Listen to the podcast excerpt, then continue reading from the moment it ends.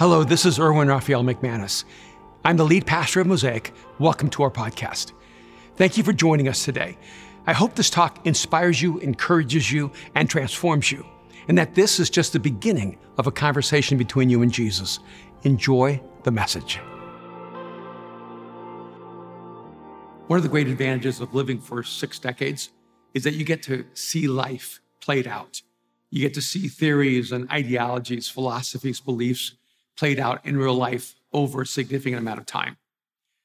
And one of the things that has really uh, struck me over the years are, are how many people start so well and then their journey seems to end abruptly. I'm not talking about the end of their lives, but but the end of their dreams, the end of their success, the end of their influence, the end of their credibility, because their life just fell apart.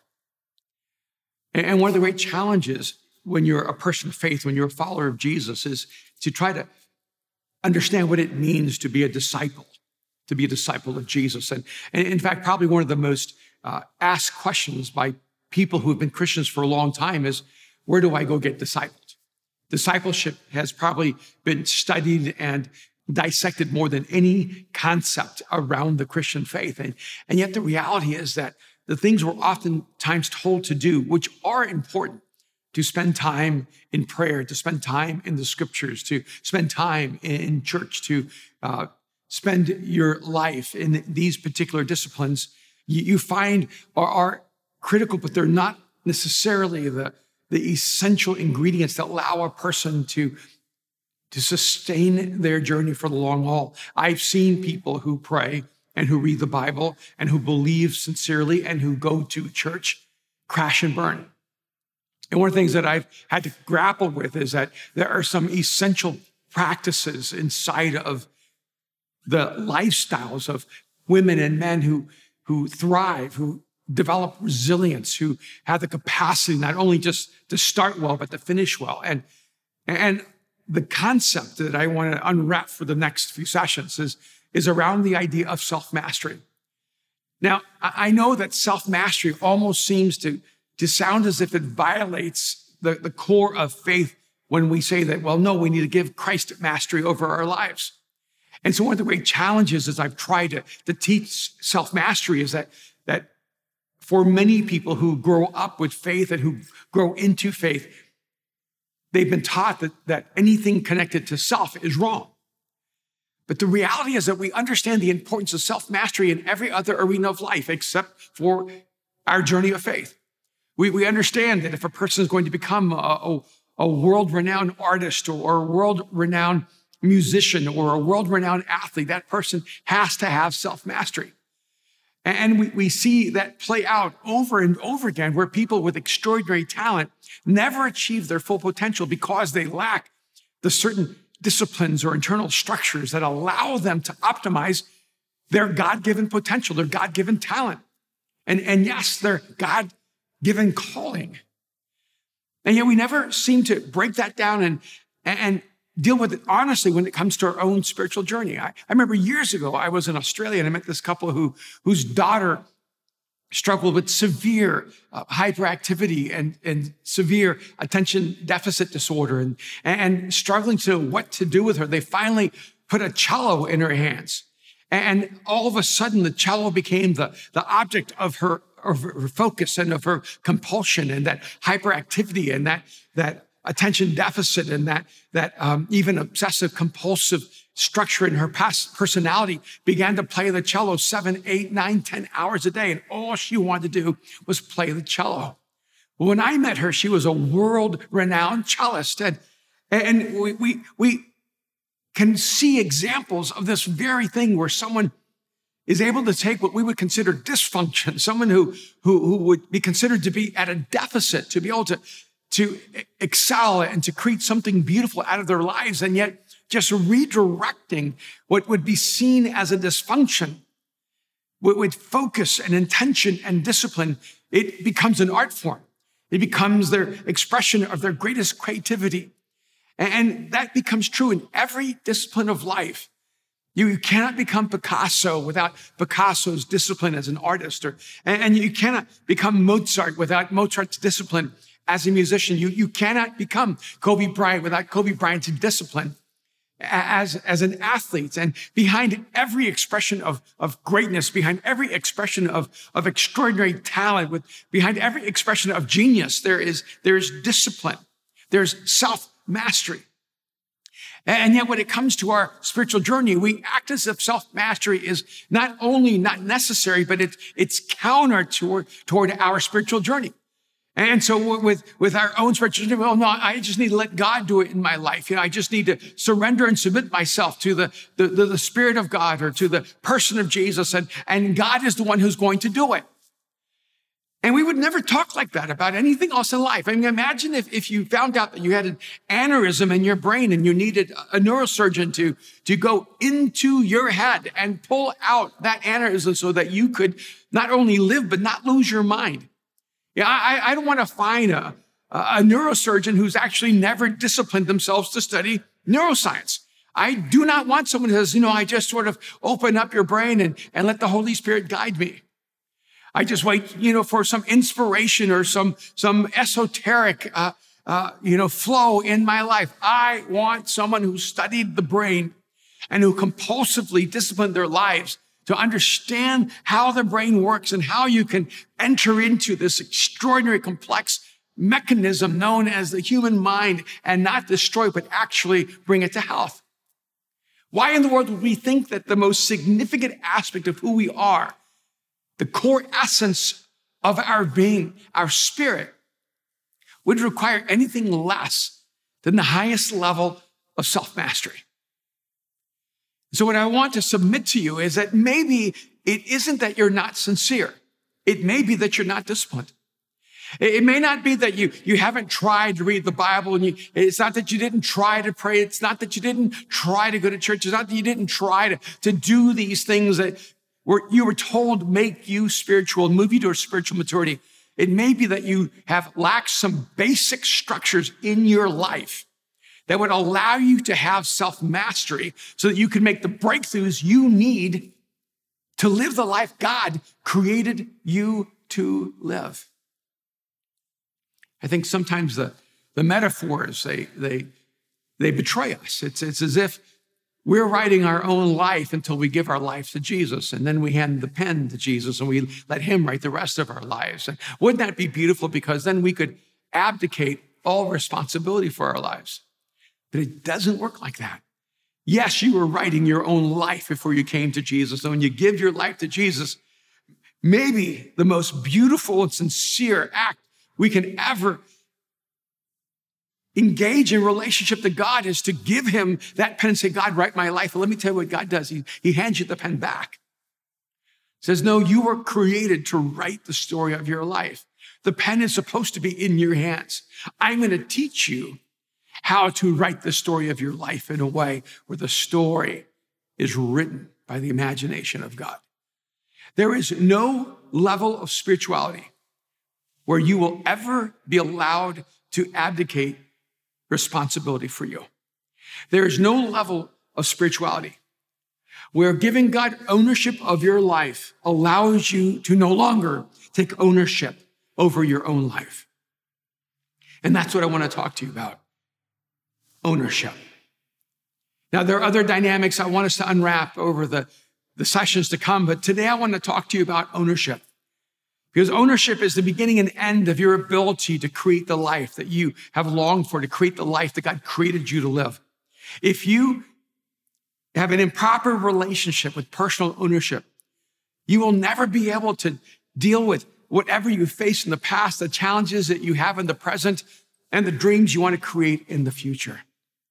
I want us to look together in Genesis chapter 4. Now, the story here, the backdrop is is the story of Abel and Cain, or Cain and Abel, two brothers who found themselves in conflict, not really with themselves or with, with each other, but with God. They were, they were instructed by God to bring an offering to him. And it tells us that, that Abel brought the offering that God asked for, and, and Cain decided to go rogue and to take God an offering that was not what God asked for, but was an offering of his own imagination, of his own design. And God did not accept Cain's offering. And so in verse six, we, be, we, we pick up the conversation between God and Cain, and this is what happened. It says, Then the Lord said to Cain, Why are you angry? Why is your face gloomy? If you do well, will your face not be cheerful? And if you do not do well, sin is lurking at the door and its desire is for you, but you must master it. That, that, that moment to me is so critical because this is the first recorded moment after the life of Adam and Eve, after Adam and Eve decided to violate God's law and to eat of the tree of the knowledge of good and evil, after the fall, after they knew they were naked and ashamed. And now we have the story of how the consequences of Adam and Eve's choices would now affect the rest of humanity. And here you have Abel and Cain after the fall. So we know that they're no longer a part of paradise. And, and I think a part of the confusion with so many people who, who try to be sincere followers of Jesus and understand the scriptures is that we've been taught that after the fall, we could no longer make a good choice. That after the fall, because everything went wrong and everything went bad, that now choice is in a sense out of our hands. But here what we find is God is having a conversation with Cain and letting him know, Cain, the decision is in your hands. You still have the power to choose. You not only have the power to choose what is wrong, but you have the power to choose what is right. You not only have the power to choose what will destroy, you have the power to choose what will create. You have the power to choose between good and evil.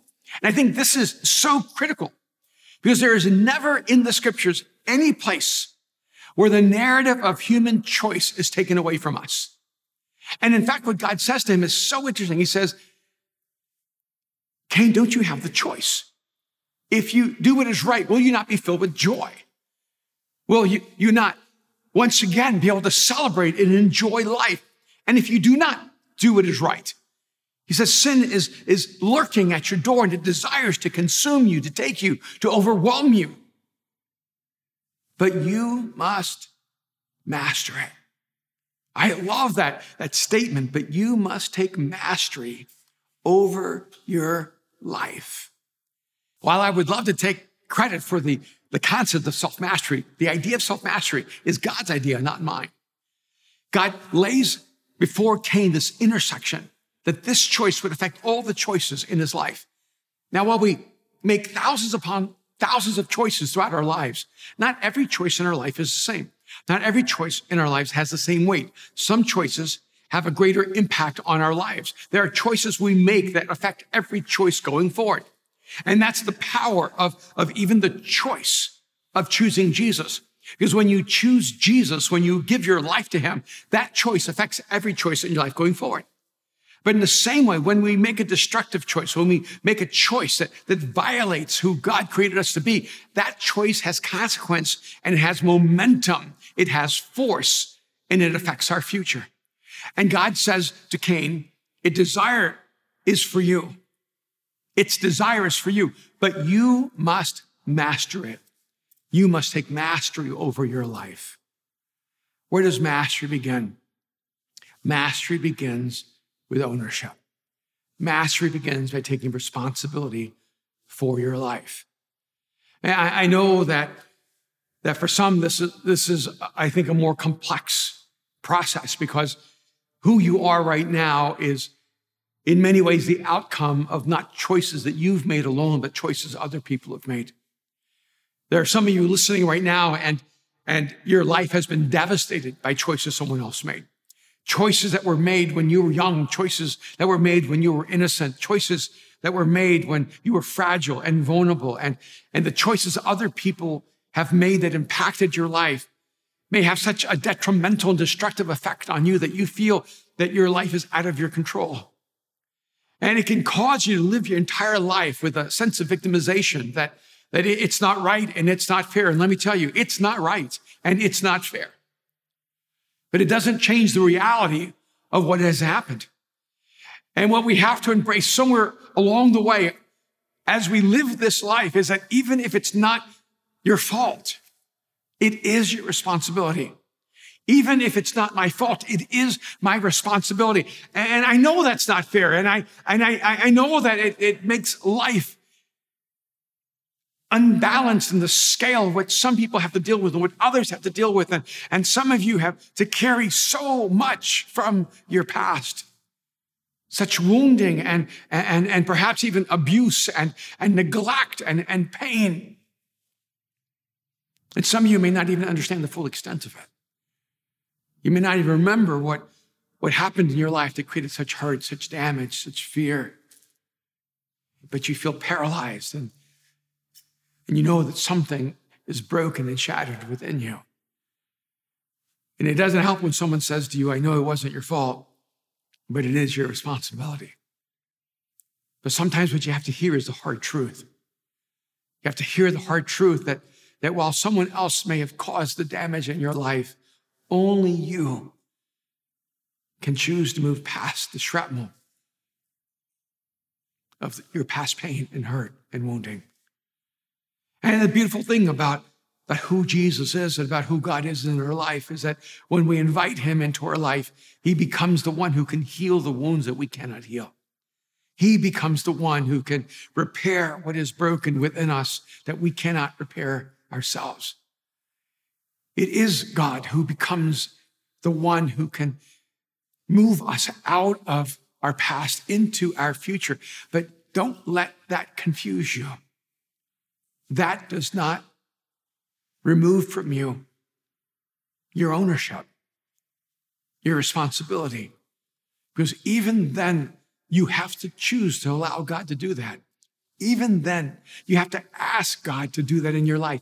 Even then, you have to go through the painful process of healing that God will send you through. Because I, I, wish that God used magic, but He doesn't. There is a difference between healing and magic. Magic makes it as if it never was, but healing deals with the truth of what is and makes you stronger in the midst of that pain. So even though it's not your fault, it is your responsibility. And in fact, the more you take responsibility for your life, the more you'll find the power to create the life you long for. And we see the shift in ownership from the very beginning all the way back to Adam and Eve. Let's go back to Genesis chapter 3, and I'm going to pick up in verse 6. This is after God has created man and woman. This is after they're in the garden, naked and unashamed. This is just after the, the serpent comes and begins to have a conversation with the woman and, and begins to confuse her and, and, and to try to uh, create in her a, a sense of uncertainty of, of, of, God's intention for them. And, and he tries to try to almost blur her memory. It was so clear. You could eat of any tree. God was so clear in his instruction. You can eat of any tree in the garden. And, and here, by the way, is the tree of life. This is the source of everything that is good and true and beautiful. And, and but I'm going to leave this tree here. This is the tree of the knowledge of good and evil. And this tree, you, you must not eat of this tree. Because if you eat the fruit of this tree, you will die. And we wonder, why would God do that? I've had so many people ask me, why would God leave that bad option there? It's because love demands freedom. You cannot have love without free will. And if man and woman did not have the, the freedom to choose, they would not have the freedom to love and to trust and to be truly and fully alive. And so the beginning of the story always begins with God giving us the power to choose. Even though He created everything, He gave us the garden, He gave us earth. He told us to take responsibility for this planet, to be the stewards of it. He gave us ownership and responsibility for what He created. And then, of course, the serpent comes and convinces Eve to eat of the fruit. And, and so in verse six, it picks up here, it says, When the woman saw that the fruit of the tree was good for food and pleasing to the eye, and also desirable for gaining wisdom, she took some and ate it.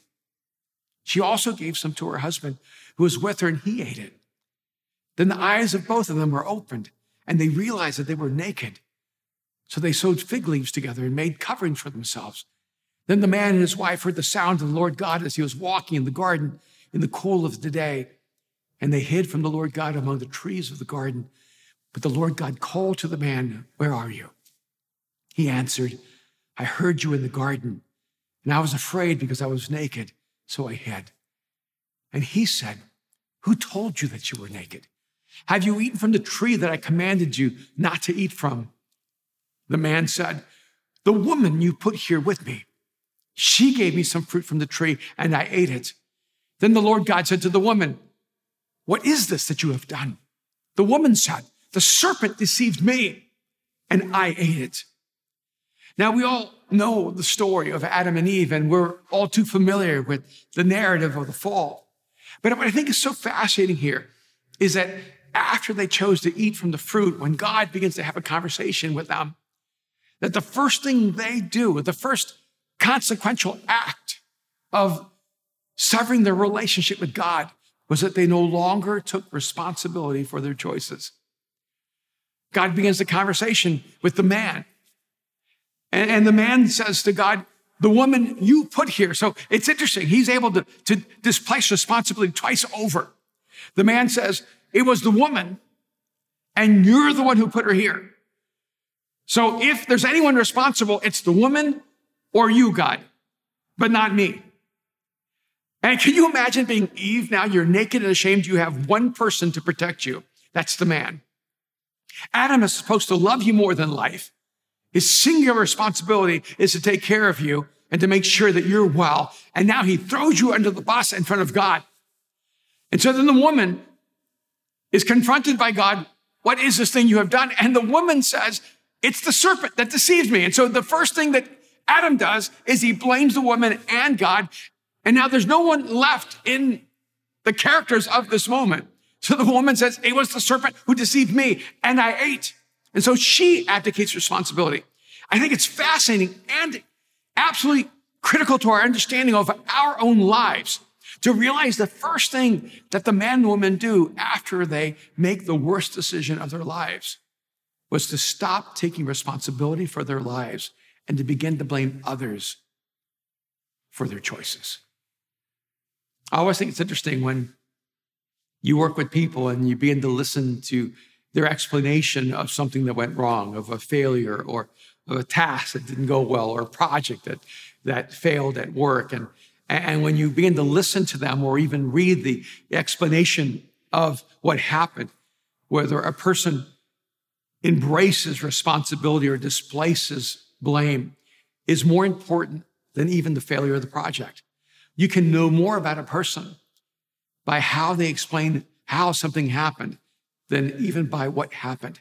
You can learn more about them in terms of how they negotiate failure and how they negotiate blame than whether they succeed or whether they fail. And by the way, I began to wonder after Eve ate the fruit, what would have happened if Adam had said no? What would have happened if Adam had said to her, What you did was devastating, but I have you? When God begins to have a conversation with us, I'm going to take responsibility. I shouldn't have allowed you to be in this place to make this choice this way. I should have been there for you. I should have talked you through this. I'm going to defend you and protect you. It, it occurred to me that Adam could have become the savior of the world, that he could have changed the future of humanity in that moment. But instead, he makes the wrong choice as well.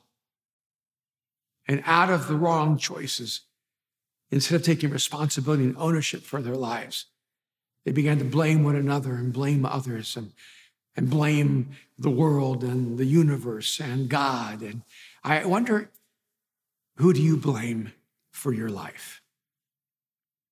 It's interesting to me how we're really fast to take credit for our successes, but very, very, very reticent and very slow to take responsibility for our failures. In, the Spanish, one of the interesting things to me is that our language kind of betrays us. When something breaks, we say, se rompió. We say, it broke. We don't say, I broke it. And I can tell you as a kid, when I would break things, Spanish was a better language. It broke. Yes, I was the only one in the room, but it broke. And I wonder how many times in our lives we've created a language of deflecting responsibility. And, so the problem, though, is that sometimes there are people to blame. Well, my parents, they, they, they, they, were not there for me. They neglected me. They, they, they, they didn't show me the love I needed. They didn't give me the guidance I needed. Or, or my parents, they went through a divorce and that left me devastated. Or, or, or my family didn't protect me and I went through, through horrific know, pain or, or isolation or even abuse. And, and the problem is that you can look back on your life and you can find people who deserve to be blamed. But what we don't understand is that as long as we blame someone else, not just for that act or that moment or that experience, but when we blame someone else for our lives, we are abdicating the power to change our lives. Whoever is responsible has the power to bring the change. And as long as you refuse to take ownership for your life right now, you will never take hold of the power to change your life right now. You need to take ownership of who you are and who you're becoming. I, don't care what has happened in the past or what the story is up to yesterday. From this moment, you need to take ownership for who you are and who you're becoming. Because let me tell you, no matter what has happened to you in your life and no matter what happens to you in your life, that will not have as much effect on who you are than how you respond to what has happened to you and what will happen to you. Your response to life has more power to shape who you are than what life can throw at you. So we've been in the middle of a pandemic. We, we've gone through a quarantine. We've lost jobs, lost wealth, lost economy, lost stability, lost security. We, we've lost our, our peace of mind. We've lost so much in our lives. You can spend the days and weeks and months and years ahead blaming the world, the universe, God for what has happened in your life. Or you can step into this moment and say, nothing that comes at me will shape me more powerfully than how I respond to my circumstances. And that I have complete control over. Take ownership of your life, and you will find the power to change your life. You have to take ownership of who you are and where you're going. You, you have to take ownership of the choices you make and the consequence and benefits of those choices. One of the key characteristics I see of people who do not prevail, who do not have resilience, who do not end well, is that they do not take ownership over their choices and the consequence and benefits of those choices. Sometimes it can be small things. Like you ever found yourself like showing up late to work and you've been asked a thousand times before not to be late, but you're late again. And for, in your mind, it's out of your control. You got up, you got dressed, you, you got on the road, and traffic was worse than you thought. There was an accident on, on, on the four or, five, or or there was a buildup on the 10, or um, you know, there was a detour, or something happened. And, and, it, what's amazing to me is that people in LA seem shocked that there's bad traffic. Like, if you've lived here more than two months, you cannot be surprised that what takes 10 minutes could take 45 minutes, and what takes 30 minutes could take two hours. The reality is that our circumstances are actually never the reason for our failures. It's our failure to choose well. Now, our circumstances can, can cause all kinds of havoc on our life. It can cause your business to succeed or your, or your business to fail. You may not have any real um, control over what's happening in the market around you. You didn't know the market was going to crash. You didn't know the housing market was going to blow up. You didn't know the stock market was going to uh, fall apart. You didn't know all these different factors are going to happen in the world around you. But that's not what God holds you responsible for. He holds you responsible for the choices you're making in the midst of all of that uncertainty and all that cannot be known. And so, my question is yes, the traffic in the world is unpredictable.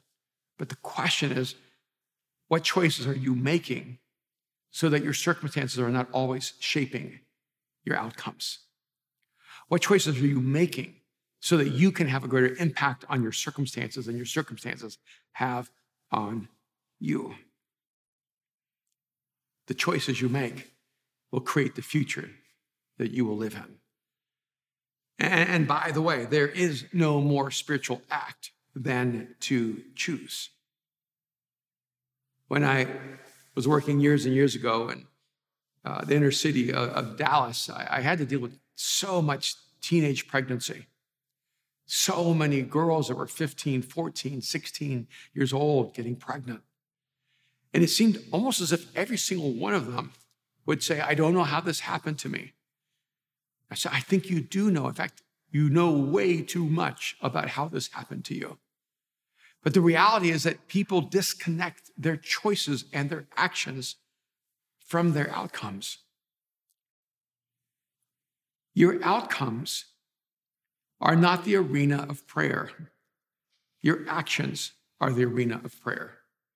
See, I think what happens a lot of times is that we want to ask God to change our outcomes without asking God to change our choices. If you're not willing to let God change how you choose, stop asking God to change the consequences of those choices. The real evidence of spiritual maturity is that you stop involving God in the consequence and you start involving God in the choices. Because it's in the choices where we have to have self mastery. Instead of choosing the choice that is easy or making the choice that gives us temporary satisfaction or making the choice that, that wins for this moment or makes life easier in this moment or makes us more popular in this moment or makes us more successful in this moment or makes us more famous in this moment. Make the choice where the moment doesn't steal your future, but the moment actually creates the future you long for. And you need to take mastery over the influence that you have in the world around you. You take responsibility for the choices you make and the impact it has on others. And I've always found that people who live the most foolish of lives pretend that their lives have no effect on anyone except themselves. I cannot tell you how many times I would hear someone who was an alcoholic say, I'm not hurting anyone but myself. Someone who was addicted to just drugs saying, I'm not hurting anyone but myself. And the reality is that our lives are interconnected, and your choices always hurt someone else or help someone else.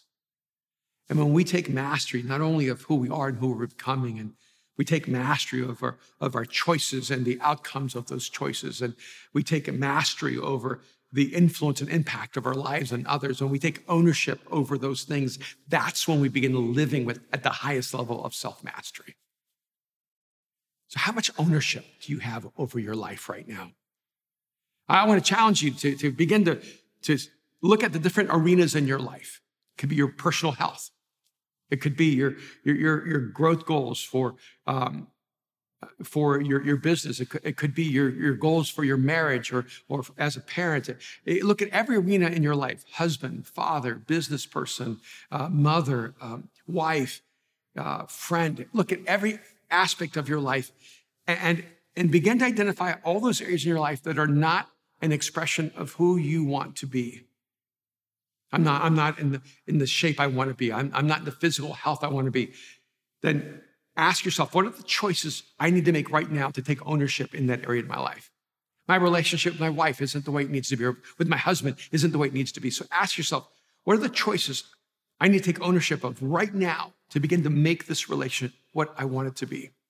My career is not moving in the direction I want it to go in, uh, or my dreams are uh, just letting them die at, uh, at the wayside. And I, I, I want my life to be different than, than right now. Ask yourself, what are the choices you need to make right now that reflect taking ownership over your life?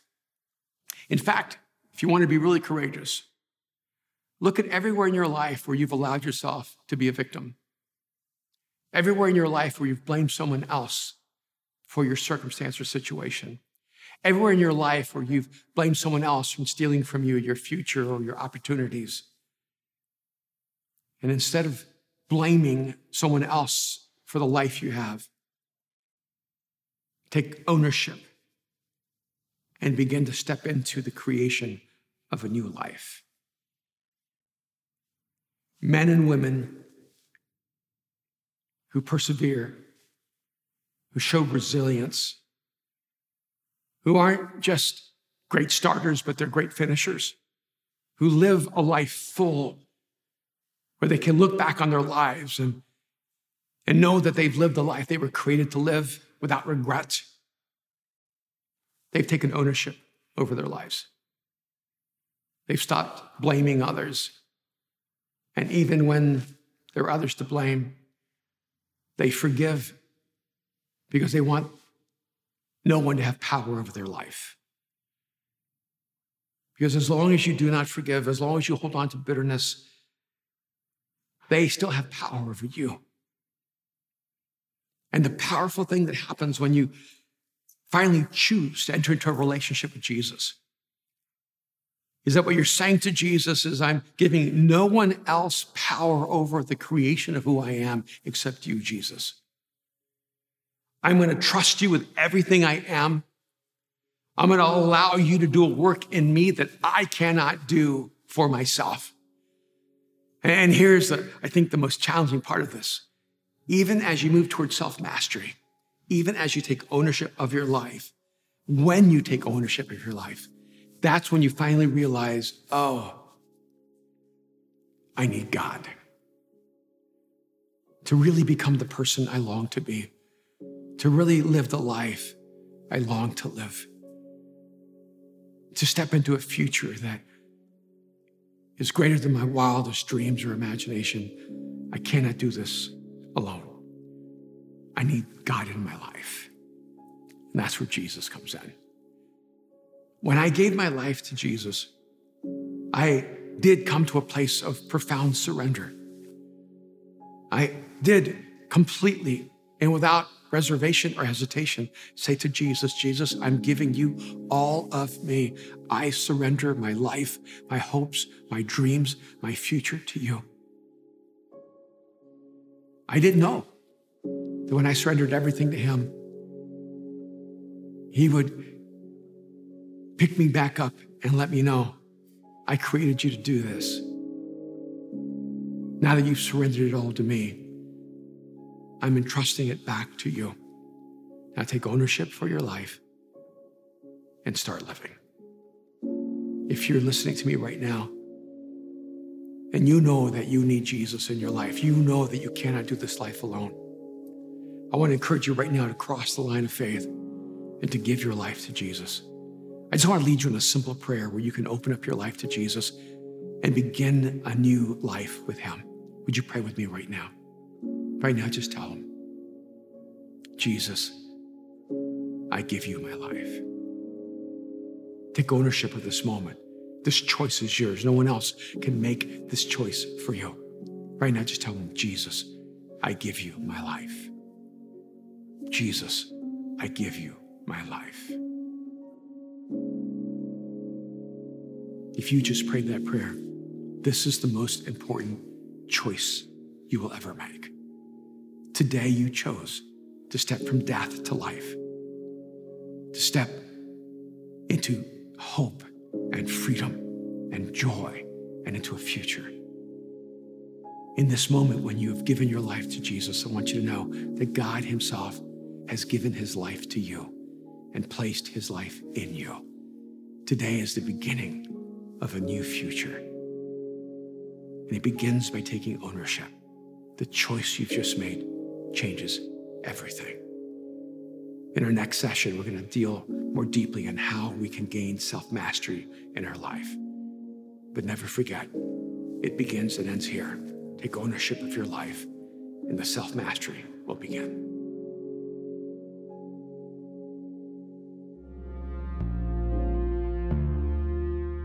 Thank you so much for joining us on the Mosaic Podcast.